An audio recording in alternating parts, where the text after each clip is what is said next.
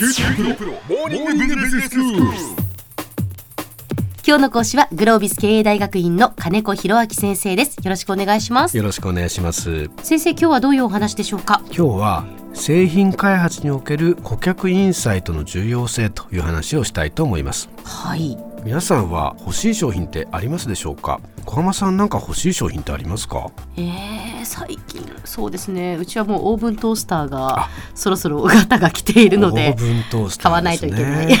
はい、あれ今ですねあの水蒸気が出るバリュミューダというところで出てるんですね。そう、はい、そうなんですよね。あのトースター。試食だけしてまだ買ってないんですけども、ええ、なかなかあれもやはり非常に顧客の潜在的な意識を捉えた素晴らしい製品ですね。はい、で私が実は欲しいものがあってですね、ええ、炊飯器が欲しいんですね。はいせっかく買い替えるんだったら高級なやつにしようかななんて思ってます。今高級炊飯器すごいですよね。すごいですね。実際に家電量販店に行くと10万ぐらいする炊飯器がゴロゴロ今出ています。うわでも売れるんですよね。売れるんですね。で実際にいろいろ食べ比べて、ええ、まあ、こういう仕事をしてますから気に入った商品を開発している方にインタビューに行ってみたんです。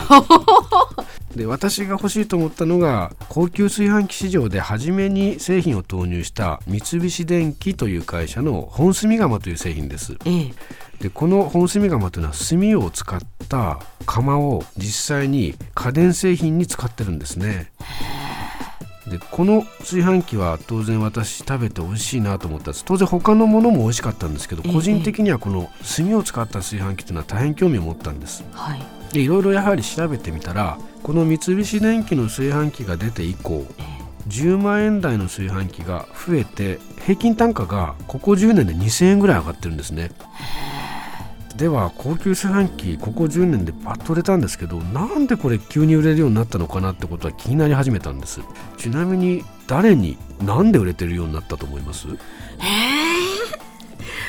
ー、そのやっぱ高級炊飯器っていうのは、はい、やっぱり毎日のその日々のご飯なので、はい、美味しく食べたいより美味しく食べたいっていう思いがまずはやっぱあると思うんですよね。はいでも高級なものなので、はい、買える年齢層とか世代っていうのはやっぱ限られてくるというか、はい、ある程度年代が高くないと、はい、まあ、簡単には買えないかなというふうに思います。そうですね、ええ、当然我々みんな美味しいご飯食べたいんですけども、やはりそこにお金をかけられる人というとやはりある程度子育てが一段落した段階の世代の方々なんですね。実際に高級炊飯器のマーケティングをしている方々に聞くとこの段階の世代の方々からこの高級炊飯器に火がついたというふうに聞いています。確かに先生その、はい、まあ、10年っておっしゃいましたけど、はい、ちょうど10年前ぐらいって、はい、段階の世代が定年を迎えるとか、そういうタイミングの時ですよね。はい。では段階の世代は当然ある程度自分でお金を使える余裕はあるんですけどもなぜ10万の炊飯器を買うのか、はい、単純にグルメなのかと、うん、いやでもグルメなだけじゃ買わないんじゃないかと。メーカーの方が言うにはですね味だけじゃないらしいんですよ。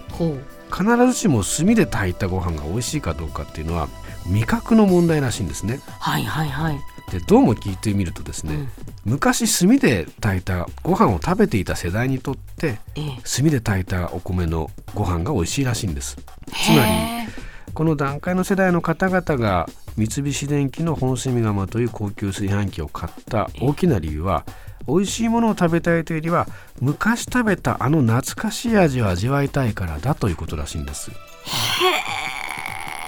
そうなんですね。そうなんです。味覚ってかなり記憶と連動してますので、美味しい美味しくないというだけじゃなくて懐かしいっていうところに大きな価値があるんですね。確かに、はい、やっぱ育った味っていうのはね、そうですね。変えられないんですよね。変えられないですね。うんはい、なので段階世代に売れたと。ただ最近新婚鑑定でも買うケースが増えてるみたいですね。へえ。これ統計は取ってないんですけども、実際に買った方に聞いたらですね。新婚家庭で買ったのは奥さんが主導して買われたとなぜ買ったんですかと聞いたら旦那が家に帰ってくるようにということらしいですね。はあ。美味しいご飯があるとちゃんと旦那さんが帰ってきて家で食べるっていうことですか、はい、はい、あと旦那さんも10万の炊飯器買っちゃったので、ええ、なんか食べないともったいないというかですね。はあ。い。うことがあったのでまあ最初に新婚の時にあまり外でですね飲み歩く癖をつけないと。いうのが深層心理らしいんです。へえ、はいみたいな話があってそう考えると10万なんて安いもんですね。そうですね、はい、ちゃんと家に帰ってきてくれるんだら、はい、安い安い。そうなんです、はい、まさにここで実際に示しているのが我々物を買う時特に高級なものを買う時というのはその機能が優れてるからだけじゃなくて、うん、懐かしいとかですね。あるいはそれを実際に買うと旦那が帰ってくるとか、その機能美味しいだけじゃない価値のところに実際には非常にプラスアルファの価値を感じているわけですね。はいでこれは実際に高機能の事例なんですけども必ずしも高機能じゃなくてもそういう話ってあります。最近映るんですが売れてるんです。映るんですって言ってもこれ聞いてる方分かんない方もいるかもしれません、ね、私の世代は分かる。まだ30代は分かるんじゃないですか、はい、なるほど、えー、インスタントカメラですよね、はい、富士フイルムが発売したインスタントカメラですね、はい、これ最近また売れてるらしいんです。へえ、はい、なんでか分かります？その懐かしいっていうこともだからもちろんあるわけですよね。はい。でも学生とか買ってるらしいんですよ。まあやっぱり今は、はい、その簡単に撮れて、はい、すぐその画像が確認できるので、はい、逆に現像するまでわからないっていう面白さがあるとか、はい。うんうん、そうみたいですね。この現像の時間ってもどかしかったじゃないですか、ええ、だから撮った後すぐ見たいというふうに思ってたので、うん、スピード現像なんていうのがよく街のいわゆる現像屋さん掲げてましたよね、はいはい、でもそのスピード現像じゃないですけども今撮ったらすぐ見れるんで逆に撮ってから見るまでのこの時間っていうものが結構あの楽しく過ごせるらしい。どんなものができてるんだろうとすぐに出てこないっていうのがいいらしいんですね。へこう欠点だと思われたことが価値になってるんですね。つまり先ほどの炊飯器の事例は美味しいご飯が炊けます。炭の味が出せますというのは高い機能高機能なんですけども、はい、映るんですの事例は高機能だけが価値じゃないんですね。つまり機能だけじゃなくてそれを面白いと思ってもらえれば、うん、そのトータルの価値でお客さん買うんです。では先生今日のまとめをお願いします、はい、はい、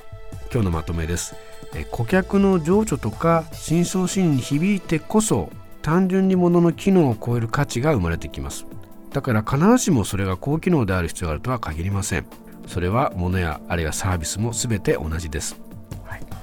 今日の講師はグロービス経営大学院の金子博明先生でした。どうもありがとうございました。ありがとうございました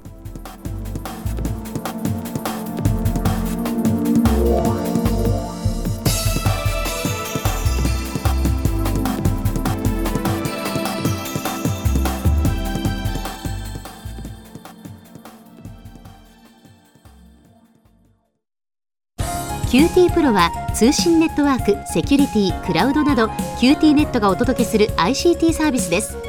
九州中に展開した光ファイバー網を基盤に一番身近なビジネスパートナーとして九州の企業自治体の皆様をサポートします。詳しくは QT プロで検索を。